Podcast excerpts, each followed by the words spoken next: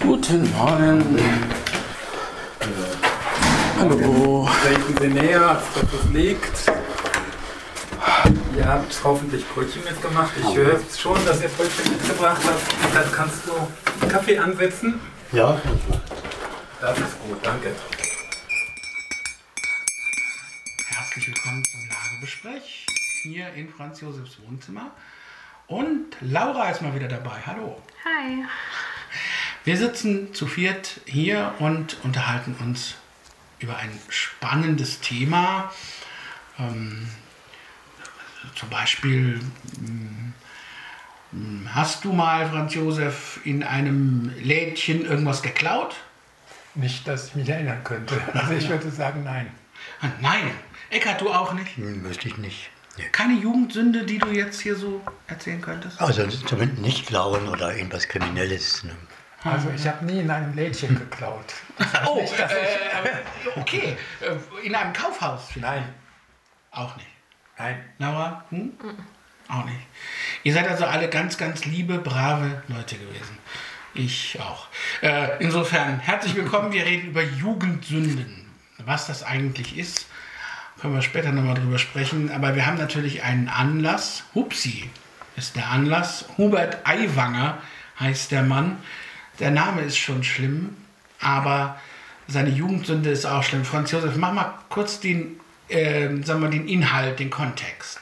Also Hubert Aiwanger wurde vor elf oder zwölf Tagen von der Süddeutschen Zeitung äh, benannt als jemand, der in seiner Jugend äh, als sechzehnjähriger an seinem Gymnasium ein rassistisches, faschistisches Flugblatt verteilt haben soll.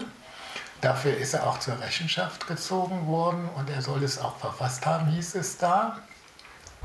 Und in diesem Flugblatt wurde unter anderem ein Preisausschreiben, angelehnt an den Bundeswettbewerb für das, was ist das, Bildungszentrale für Politik oder so ähnlich, wie heißt das, Bundeszentrale für politische, politische Bildung, Bildung genau. Ja. Mhm. Angelehnt an den wurde da ein Wettbewerb gemacht und da wäre zu gewinnen laut dem Flugblatt eine Reise durch den Schornstein von, ich glaube, da war sogar ein Name von einem K Z genannt. Also jedenfalls war es ein übles, antisemitisches, menschenverachtendes Flugblatt.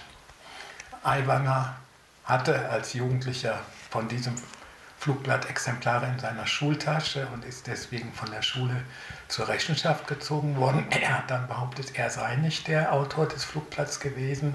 Er kenne den Autor und dann hat sich sein Bruder, wie heißt er, Helmut Aiwanger, mhm.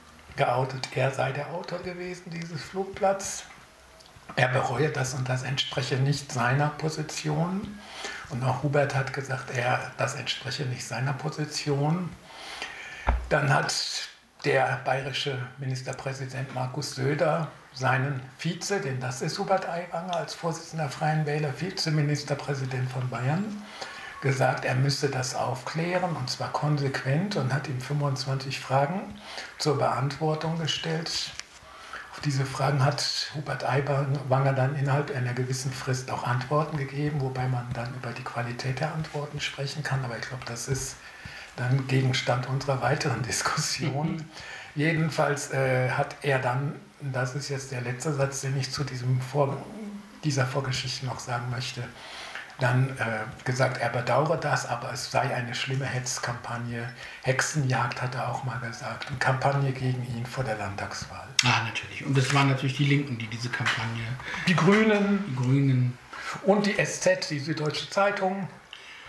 Ja, und, und er hat das gesagt in, im Zusammenhang auch mit einer Veranstaltung, in, wie hieß das, Gillamoos oder so? Gillamoos, das ja. ist irgend so ein ähm, Event in Bayern, ja. wo sich die Leute in Bierzelten treffen ja. und Reden halten, so wie das in Bayern halt zu Bayern. allen möglichen ja. Situationen geschieht. Ja. Also es gibt ja dann den Fassbieranstich und es gibt dann äh, den politischen Aschermittwoch und alles Mögliche. Also es gibt so ganz viele Anlässe, zu denen sich Bayern in Bierzelten treffen und dann irgendwelche Politiker irgendwelche Reden schwingen. Ne?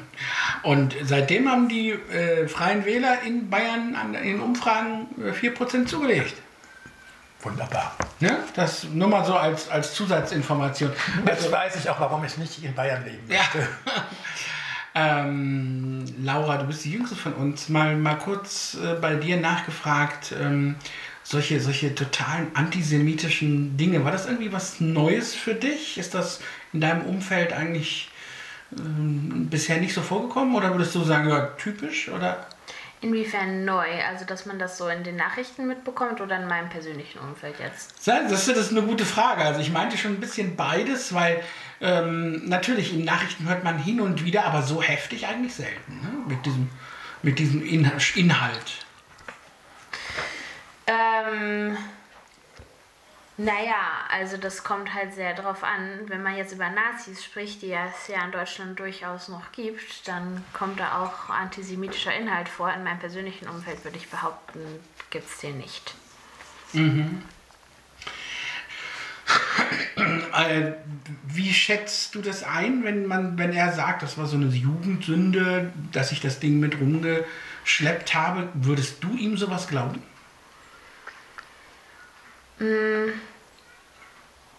Also, ja, ich glaube, wenn er, ich glaube, er ist selbst davon überzeugt, dass es eine Jugendsünde ist. ähm, es ist halt schwierig, weil er so sich, er ist da sehr bockig. Ich glaube, er fühlt sich in die Enge gedrängt. Und also irgendwie, ich kann es verstehen, weil wenn mich jemand so in die Ecke drängt, dann würde ich auch erstmal um mich schlagen. Aber der Unterschied ist, ich bin kein Politiker. Und es ist auch, ich bin auch jetzt nicht antisemitisch oder sowas. Das sind halt schon sehr schwere Vorwürfe und deswegen das so ein bisschen als Jugendsünde abzutun ist schwierig. Aber ich glaube, dass er davon überzeugt ist, dass es so damit zu rechtfertigen ist. Er ist bockig, sagt Laura. Ist das so das, Franz Josef, was du... Also mit dem Wort bockig beschreibt man ein Kind. Und er verhält sich wie ein Kind. Ja. Aber er ist ein erwachsener Mann. Und es ist fünfunddreißig Jahre her, dass das geschieht. Und für mich ist das Wesentliche die Frage, wie er heute agiert. Und wenn ich ihn heute erlebe und er sagt, er sei Opfer einer Hexenjagd, dann begeht er eine Täter-Opfer-Umkehr. Ja. Das heißt, die Leute, die damals ermordet worden sind im K Z, die sagen, ähm, würden sagen, oder deren Nachfahren, Angehörige, Vertreter von jüdischen Gemeinden, die sagen, dass diese Art des Umgangs, wie er sich selber zum Opfer stilisiert, nicht erträglich ist für sie. Also das hat der Präsident des Zentralrats der Juden in Deutschland, der Schuster, gesagt. Das hat die Vorsitzende der jüdischen Kultusgemeinde in München, Knoblauch, gesagt. Und das haben viele andere gesagt. Und das Zweite ist, was man noch bedenken kann, er hat wenige Tage bevor das bekannt wurde, in einem anderen Bierzelt, glaube ich, war das gesagt, wir müssen uns die Demokratie zurückholen. Das ist ein Spruch, den man von der AfD her kennt. Ja. Und dann frage ich mich, wo ist denn die Demokratie in Bayern? Von wem will er sie zurückholen? Er ist immerhin stellvertretender Ministerpräsident von Bayern. Also behauptet er, in Bayern gäbe es keine Demokratie, obwohl er selber stellvertretender Ministerpräsident ist. Also da muss man sich schon die Frage stellen, was für ein Argumentationsmuster ist das, was er da äh, verbreitet hat. Und dann sage ich, meiner Meinung nach ist der Mann heute immer noch kein Demokrat. Und das outet er mit solchen Äußerungen, das outet er mit seinem Verhalten bezüglich dieses Flugblatts. Wenn er wirklich beschämt wäre über die Tatsache, dass es dieses Flugblatt gibt und dass er in irgendeiner Weise daran teil hat, egal ob sein Bruder es geschrieben hat und er es nur im Tornister hatte oder wie auch immer, dann müsste er, wenn er ehrlich und ernsthaft beschämt wäre, müsste er anders reagieren. Ja. Also ich finde auch diese... Diese Aussage, ja, mein Bruder hat das geschrieben und ich, finde ich schon recht seltsam. Und was ich auch seltsam finde, ist, dass, ja, dass man heute sozusagen, man weiß, dass er das im Schultornister hatte, wahrscheinlich aus den Akten der Schule, die ihm da zur Rechenschaft äh, gezogen hat. Ähm, aber ich, ähm, aber ich sag mal, so, so richtig viel ist ihm ja nun wirklich nicht passiert. Also auch damals nicht. Ähm, sonst, sonst wäre er vielleicht gar nicht so weit aufgestiegen, wie er jetzt aufgestiegen ist, ja, bis hin zum stellvertretenden Ministerpräsidenten. Eigentlich, Antisemitismus sollte ja eigentlich, so heftiger vor allem, ein Makel sein, den man nicht so schnell los wird. Das denk, würde ich jetzt denken. Und das sagt eigentlich viel, finde ich, über die Art aus, wie wir in Deutschland damit umgehen. Es gibt ja diesen Spruch, äh, ja, die Deutschen werden den Juden Auschwitz nie verzeihen. Ja. Mhm. Ja. Entschuldigung. Mhm. Also ich glaube, das ist ein Thema, das auch, ähm, auch noch künftig Aktualität hat. Äh, ja. Ähm, ja, das hat... Äh der Gerhard McKelty ja so schön treffend formuliert, wir werden den Juden nie verzeihen, dass wir sie vergast haben. Ja?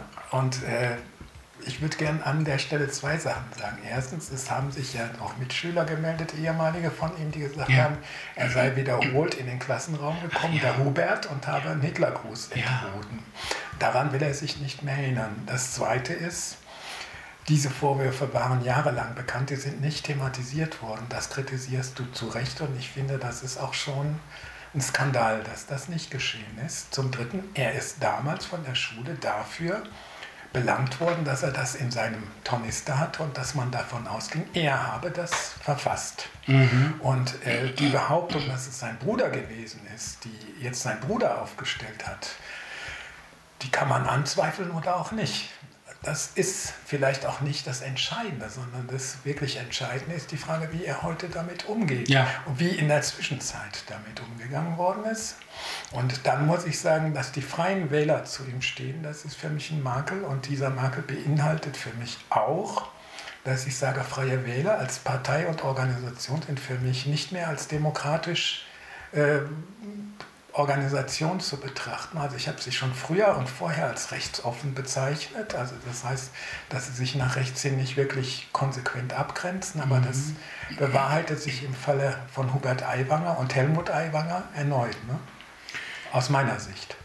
Eckhard, du bist ja nun sozusagen derjenige, der politisch immer so ein bisschen am weitesten draußen steht von uns, wenn wir hier so sitzen und uns über Themen unterhalten. Ähm, ist das etwas, wenn du sowas liest, mal ins Volk hineinhorchen, wenn du sowas liest, was macht das mit dir? Der Typ hat das gemacht, er ist jetzt Ministerpräsident, stellvertretender Ministerpräsident und er hat so ein Flugblatt verfasst oder möglicherweise verfasst oder zumindest verteilt. Was ist, was geht da bei dir vor? Ja, ich denke auch, das ist ein Unding, äh, dass äh, so etwas ja nicht nur Äh, rauskommt und, und äh, dass sowas in der Vergangenheit eines namhaften Politikers existiert.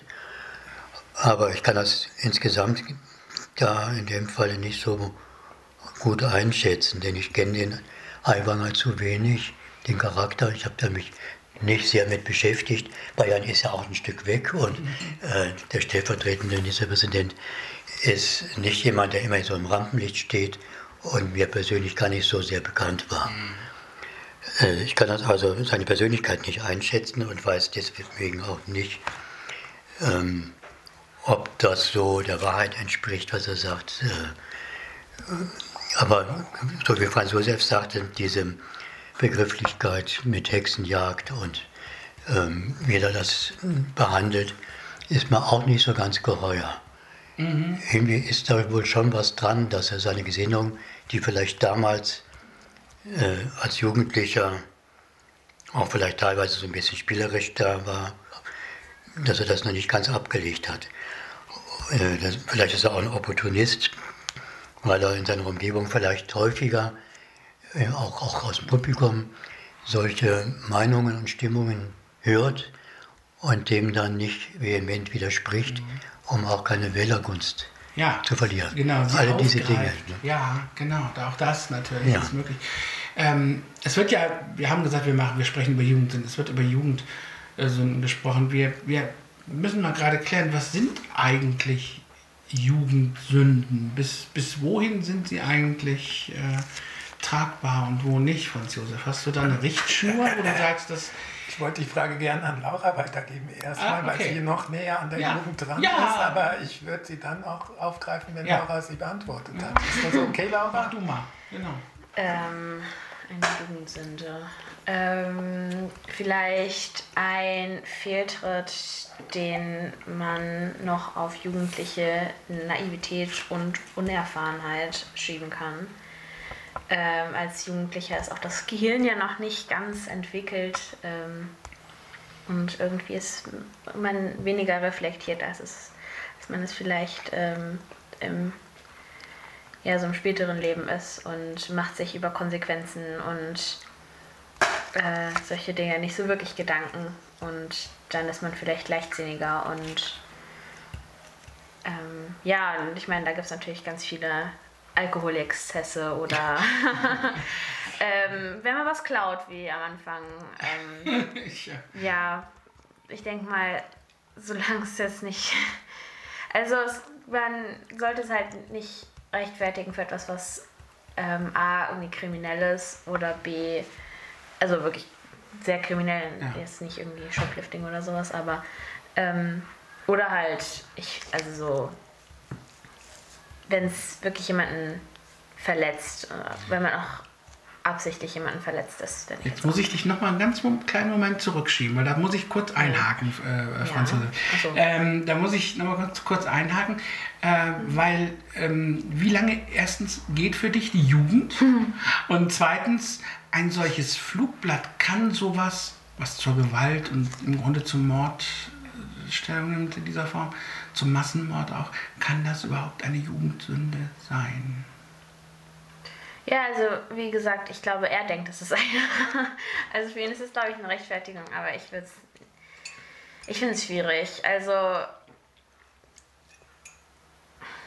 kommt darauf an, wem man jetzt Glauben schenken möchte. Wenn es wirklich, ähm, wenn es irgendwie für seinen Bruder in die Tasche gesteckt hat und äh, es gar nicht irgendwie verteilen wollte, sondern wie er sagt, irgendwie er war erschrocken darüber dann. Mhm. Ähm, und mhm. naja, äh, äh, wie er schon gesagt hat, er stellt sich so als Opfer dar und als ähm, ähm, jemand, dem das passiert ist. Ich glaube in dem Sinne, meinetwegen, ähm, dass er da nicht gesagt hat, dass ähm, er sich davon distanzieren möchte, ist dann auch vielleicht irgendwo jugendliche Naivität. Aber wenn er es tatsächlich verfasst haben sollte oder verbreitet haben sollte, das finde ich, ist nicht als Jugendsünde abzutun. Aber irgendwie sechzehn oder so, ne? Ja. Wie lange für mich Jugend, ge- Jugend geht, ist schwierig. Ich glaube, das kommt auf Ein, auf die individuelle Person an, aber unter achtzehn, also wenn man noch minderjährig ist, ist es auf jeden Fall jugendlich. So, Franz Josef, jetzt hast du lange genug gewartet. Ja, also erstmal, ich würde die Jugend eventuell noch weiter ausdehnen und sagen, manche Leute sind mit fünfundzwanzig immer noch nicht erwachsen, andere sind es mit sechzehn vielleicht schon, aber äh, Jugendsünde heißt für mich eben, dass man etwas getan hat, was man hinterher letztlich selber auch bereut, wofür man sich schämt. Das kann deswegen auch dazu führen, dass man es vertuscht und verheimlicht und nicht an die große Glocke hängt. Dafür mhm. habe ich Verständnis. Ja. Ähm, ich würde zu Lauras Definition, die ich gut finde, noch eine hinzufügen, nämlich sowas wie Lebenserfahrung. Also ich merke mit zunehmendem Alter und zunehmender Lebenserfahrung, dass das ein wichtiger Punkt ist, der die eigene Haltung auch immer weiter unterfüttert. Und ich denke, als Jugendlicher ist man auch leichter beeinflussbar, und ich bin sehr froh drum, dass ich als Jugendlicher halt zum Teil vorbildliche Lehrer hatte, dass ich auch eine schlimme Lehrerin hatte, an der ich mich abarbeiten musste, die Faschistin war. Aber ich denke, diese Lebenserfahrung spielt auch eine Rolle. Und die letzte Position, das habe ich vorhin schon mal gesagt, aber das würde ich jetzt gerne nochmal zuspitzen.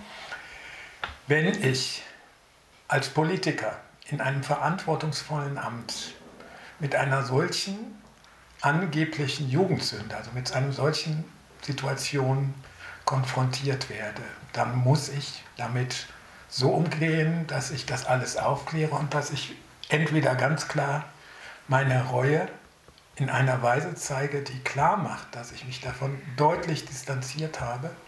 Und vielleicht hätte ich das dann auch schon die letzten Jahre deutlich getan haben sollen. Und das ist bei Hubert Aiwanger beim besten Willen, also selbst wenn man ihm freundlich gesinnt ist, nicht zu sehen, dass er heute ein äh, Antirassist ist, dass er heute äh, irgendwie sich für ähm, Juden einsetzen würde oder ähnliches. Das ist bei ihm nicht zu sehen.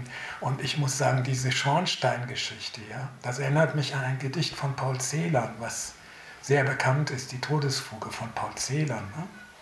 Und ich muss sagen, wer dieses Bild so missbraucht hat, der hat jede Grenze für mich, jede Grenze des Erträglichen überschritten. Und wer dann behauptet, er sei ein Opfer, wenn er solche Sachen in der Tasche gehabt hat, irgendwie verbreitet hat, dann muss ich sagen, der kann für mich kein Demokrat sein. Also das kann ich nicht akzeptieren, dass jemand mit einem solchen Vorwurf konfrontiert, sich dann auch noch zum Opfer stilisiert. Das ist eine Verhöhnung der wirklichen Opfer. Und das finde ich unerträglich. Und ich sage, so jemand darf in einem demokratischen Staat kein öffentliches Amt mit Bedeutung innehaben. Und das fordere ich für Hubert Aiwanger. Und diese...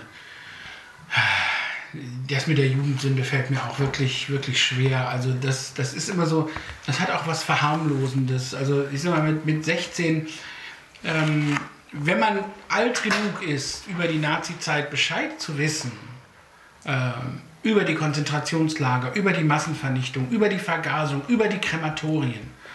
Wenn man Bescheid, äh, wenn man, wenn man alt genug ist, darüber Bescheid zu wissen, ist man eigentlich auch alt genug, es zumindest abgrundtief gruselig und menschenverachtend zu finden.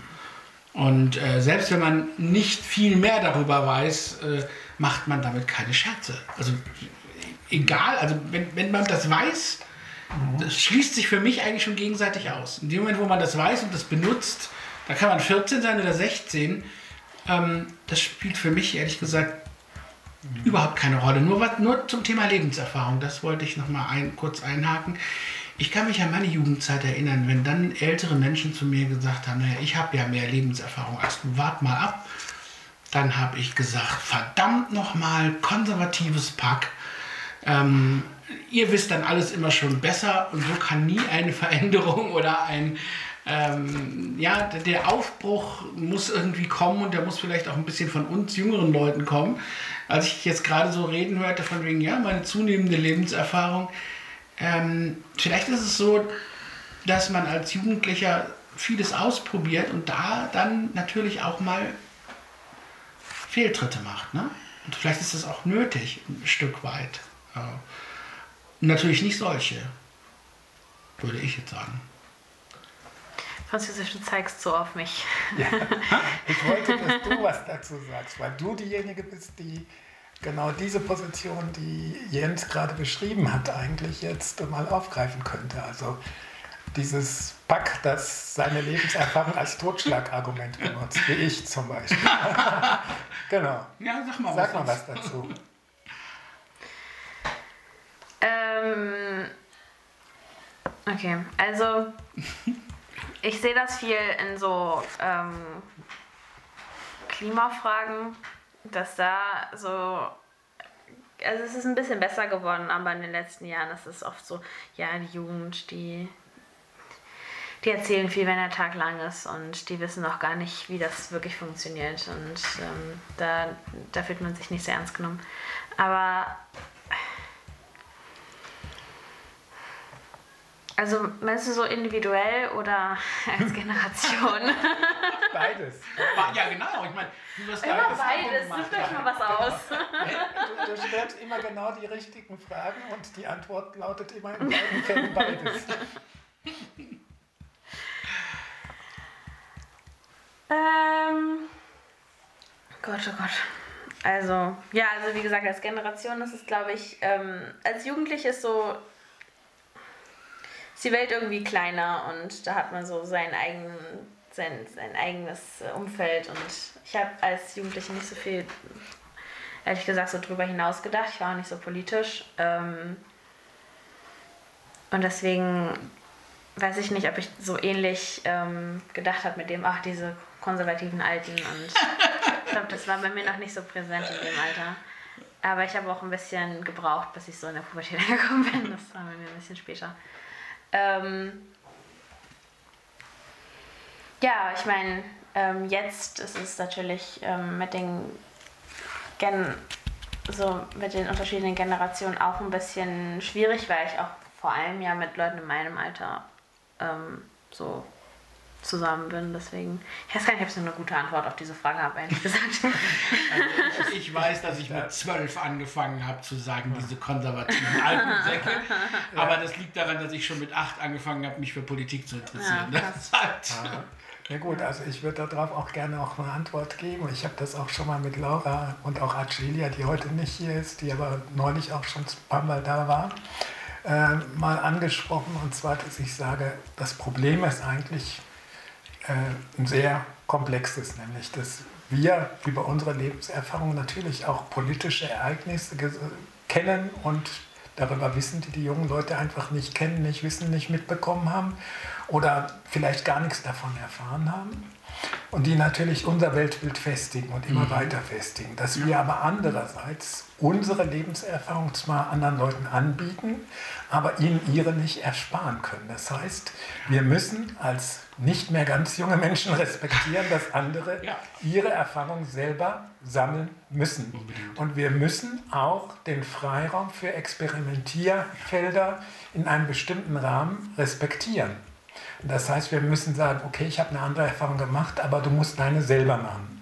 Ich kann auch sagen, ich habe aus diesem oder jenem Grund mit dieser oder jener Erfahrung das und das erlebt und deswegen stehe ich zu diesem oder jenem so und so. Aber ich merke, dass ich da manchmal so ein Geschichten- und Märchenerzähler werde, wenn ich dann anfange, über meine Erlebnisse zu berichten. Aber letztlich ist es so, dass ich sage, ich glaube, dass wir statt eines Gegensatzes der Generation, der oft auch in Medien aufgebauscht wird, mhm. eigentlich zu sowas kommen müssten, wie wir es hier im Moment gerade haben, wo die Laura mit uns an einem Tisch sitzt und wir miteinander sprechen und wir versuchen, voneinander zu lernen. Und das finde ich ganz wichtig. Und gerade in der Klimadiskussion ja. finde mhm. ich das wahnsinnig wichtig, weil ich ja auch die Erfahrung gemacht habe, dass ich schon vor vierzig Jahren an einem Punkt war, wo es hieß, Klimawandel ist ein Problem, Umwelt muss geschützt werden und wir haben versucht, was zu machen und wir sind nicht weitergekommen. Und wir sind eigentlich in vielen Bereichen ziemlich gescheitert. Wir haben zwar einiges erreicht, aber vieles eben nicht. Und aus diesem Grunde sage ich, also wir müssen statt eines Gegensatzes zwischen den Generationen oder Schuldzuweisungen und Ähnlichem eigentlich dahin kommen, dass wir sagen, okay, wir müssen miteinander reden, nicht übereinander. Wir müssen gemeinsam Punkte finden, an denen wir miteinander konstruktiv irgendwas bewegen und voranbringen, wenn das geht. Wir müssen den Respekt vor der Erfahrung und auch den Respekt vor der Notwendigkeit zum Experimentieren miteinander verknüpfen. Das ist schwierig, das ist auch für mich nicht immer leicht, aber ich finde das notwendig. Ne?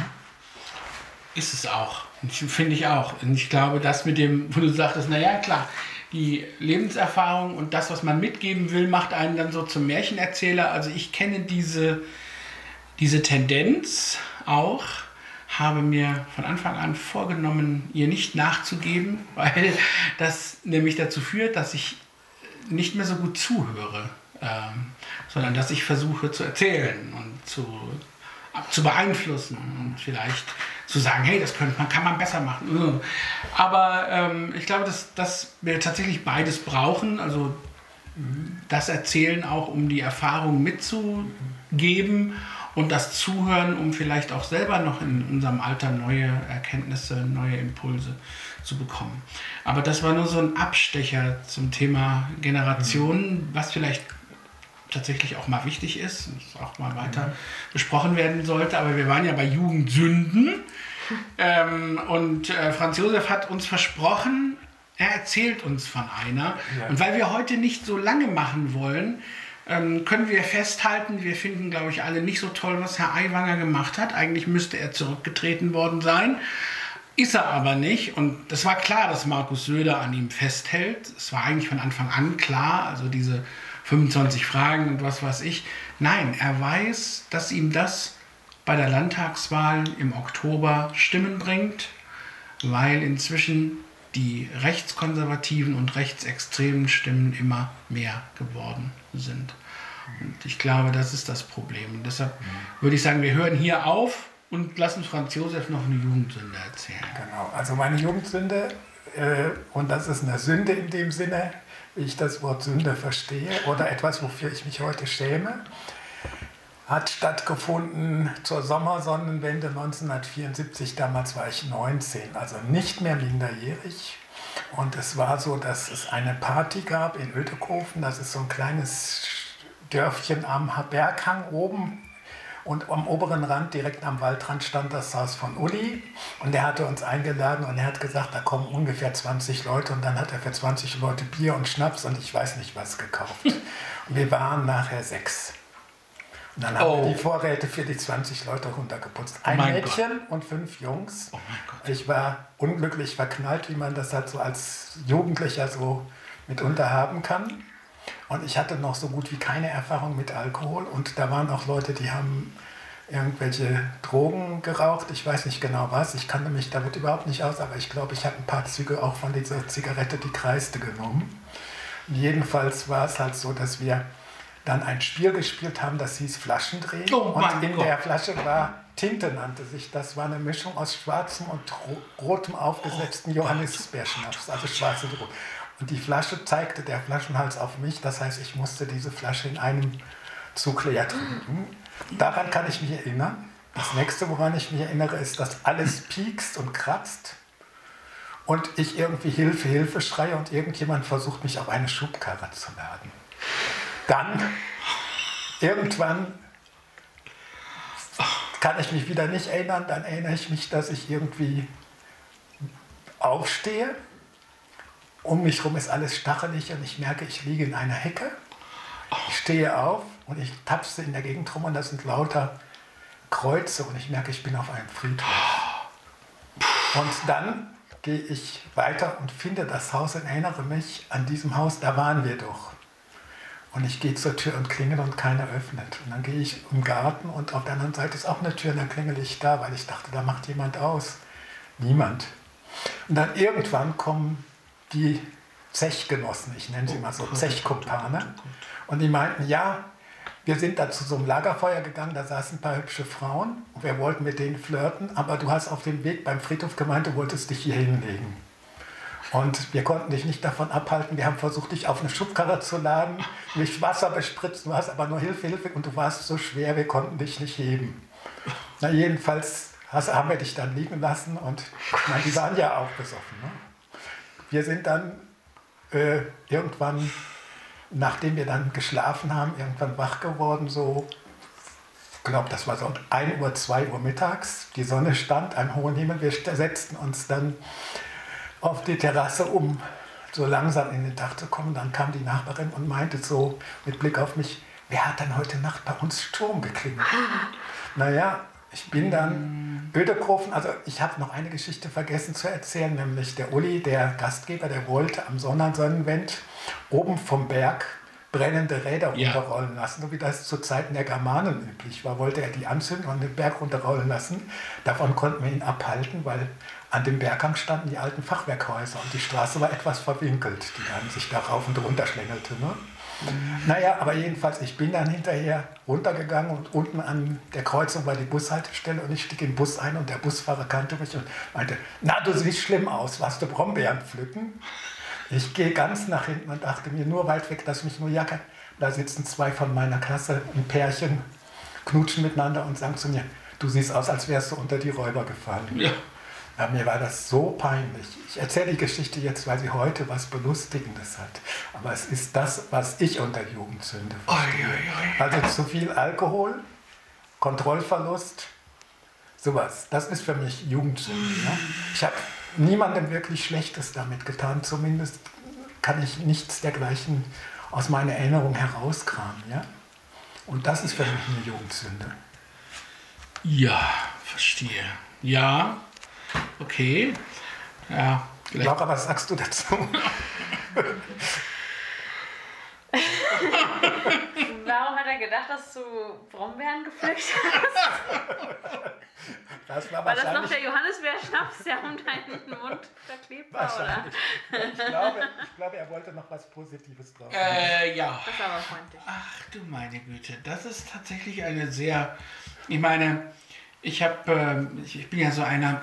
Ich höre immer ganz gerne bestimmte Sachen, zum Beispiel das Hörspiel Per Anhalter ins All nach dem Buch von Douglas Adams. Das ist ein tolles äh, Hörspiel, das haben sie auch in Deutsch gut umgesetzt. Äh, das war hier in Marburg mal einige Jahre äh, Kult. Das wurde immer im K F Z aufgeführt. Da sind viele Leute sind dann in Bademänteln hingekommen. Man muss auch immer wissen, wo sein Handtuch ist. Genau, genau. Weil, weil der Protagonist, der Arthur Dent, der ist im Bademantel aus seinem Haus raus und ist dann durchs All im, im Bademantel mit Handtuch. Ähm, und, äh, die, und, dann sind, und die haben im K F Z da zu diesen Veranstaltungen, das geht sechs Stunden, das gab es jedes Jahr in den achtzigern, Anfang neunziger. Und die haben da einen sogenannten pangalaktischen Donnergurgler verteilt.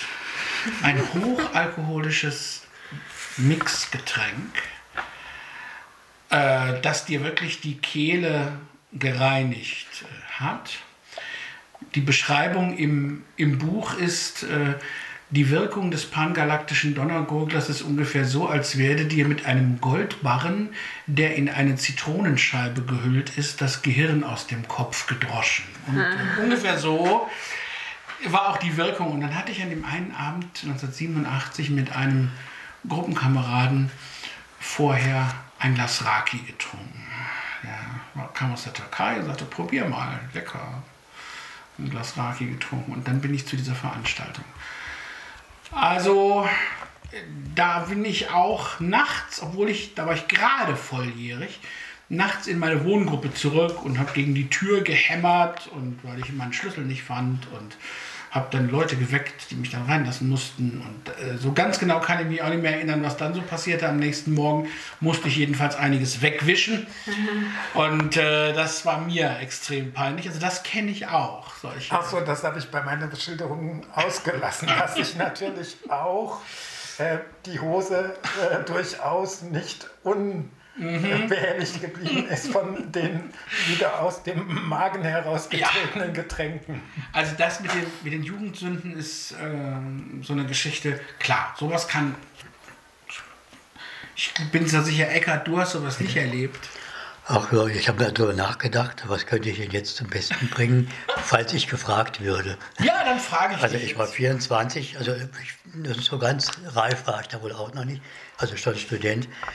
In den siebziger Jahren, Anfang der siebziger, da gab es ja eine Freizeit mit ein paar Kommilitonen in der Schweiz. Ah. Da war ich also mit dabei.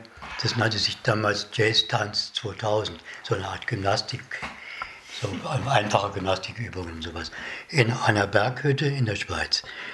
Die war so ein bisschen ausgebaut zu einer Jugendherberge. Also ganz urig, auf zweitausend Meter Höhe. Und dann gab es das geflügelte Wort auf mich gemünzt. Er kam, sah und Kurzschluss. Und äh, ich hatte da ein, irgendwie schon vorbereitet, ich weiß nicht mehr, warum ich das gemacht habe, einen Stecker mitgenommen, einen normalen Ste- Schuko-Stecker mit, mit überbrückten Steckkontakt oh innen drin. Und irgendwie hat mich da wohl da mal äh, der Dämon gepackt. Und ich habe dann diesen Stecker so am frühen Abend in die Steckdose reingesteckt, wollte mal sehen, wie das so ist. Und dann flackerte das Licht. Ja. Es dauerte sogar ein paar Sekunden und dann ging das Licht ganz aus. Also eine Sicherung, die relativ träge war, aber immerhin. Und dann war also an dem Abend nichts mehr, kein, kein Licht, äh, war nichts mehr zu machen. Und das ging dann auch bis zum nächsten Mittag so. Da gab es auch kein warmes Essen. ich, äh, die, die haben, alle, haben sie, alle Kumpels haben dicht gehalten, haben nichts gesagt. Und die Herbergsleute mussten extra ins Tal fahren, um eine neue Sicherung zu holen. No Irgendwie eine, eine Panzersicherung, so eine Schmelzsicherung, die das ganze Haus absicherte. Und äh, dadurch hat das eine ganze Weile dann gedauert. Und das geflügelte Wort, was dann auf mich gemünzt war, was dann ab und zu mal ich zu hören bekam, war dann, er kam, sah und Kurzschluss. Sehr schön. Also das sind doch, das sind doch alles mal Jugendsünden. Ich habe niemanden geschädigt, das war auch ja. nicht politisch. Ja, doch, die Leute haben nicht. Ich weiß ja nicht, ob die da so stimmen wird. Super. Ja, die Geschichte kannte ich Gott sei Dank schon. Ich musste mich zurückhalten mit dem Lachen. Also das ist... Also das, noch jemand eine... Ich wollte gerade sagen, Laura hat noch nicht, ne? Ich habe nichts Lustiges. Ja. Auch, auch. Aber tut mir leid, tut mir leid. Nee, Wir drängeln dich ja nicht. Nein, nein. Ähm, nein, also das können wir Herrn Aiwanger vielleicht mit auf den Weg geben. Ähm, das sind Jugendsünden. Darüber kann man mhm. lachen im Nachhinein. Man kann das, man findet das vielleicht wirklich peinlich in der Situation, natürlich. Das nicht schön. Und man kann auch mal Sachen machen, natürlich, die, die, wo man sich für schämt und wo man sich für entschuldigt. Und ähm, das geht alles. Aber das hier, was er macht, geht nicht. So, ich glaube, das war's für heute. Ja, mal vielleicht nur noch ein Satz. Man ja. kann auch zu solchen Sachen im Nachhinein stehen. Ja. Zumindest im Notfall kann man dazu stehen. Also man muss nicht alles an die große Glocke hängen, aber wichtig ist, dass man zu dem, was man gemacht hat, irgendwann auch steht. Genau, dass man es gemacht hat und dass man, ja, man, man muss schon, glaube ich, also in so einem Fall muss man schon mehr sagen als, jawohl, das war ich. Äh, man muss, glaube ich, schon, wie du es eigentlich eingangs auch gesagt hast, äh, deutliche Reue zeigen, finde ich. Äh, in diesem Punkt ist es, glaube ich, auch sehr wichtig. Mhm. Okay, vielen Dank euch für eure Jugendsünden und äh, viel Spaß. Wir hören uns in zwei Wochen wieder. Hoffentlich ist jemand von euch auch dabei. Mit Sicherheit. Ja? Okay, mit Sicherheit. Irgendeiner von uns wird schon. Alles klar. Vielen herzlichen Dank. Macht's gut und bleibt gesund und sündigt hinfort nicht mehr. Geht hin und sündigt nicht mehr. Ja? Tschüss. Ciao. Ja, und tschüss.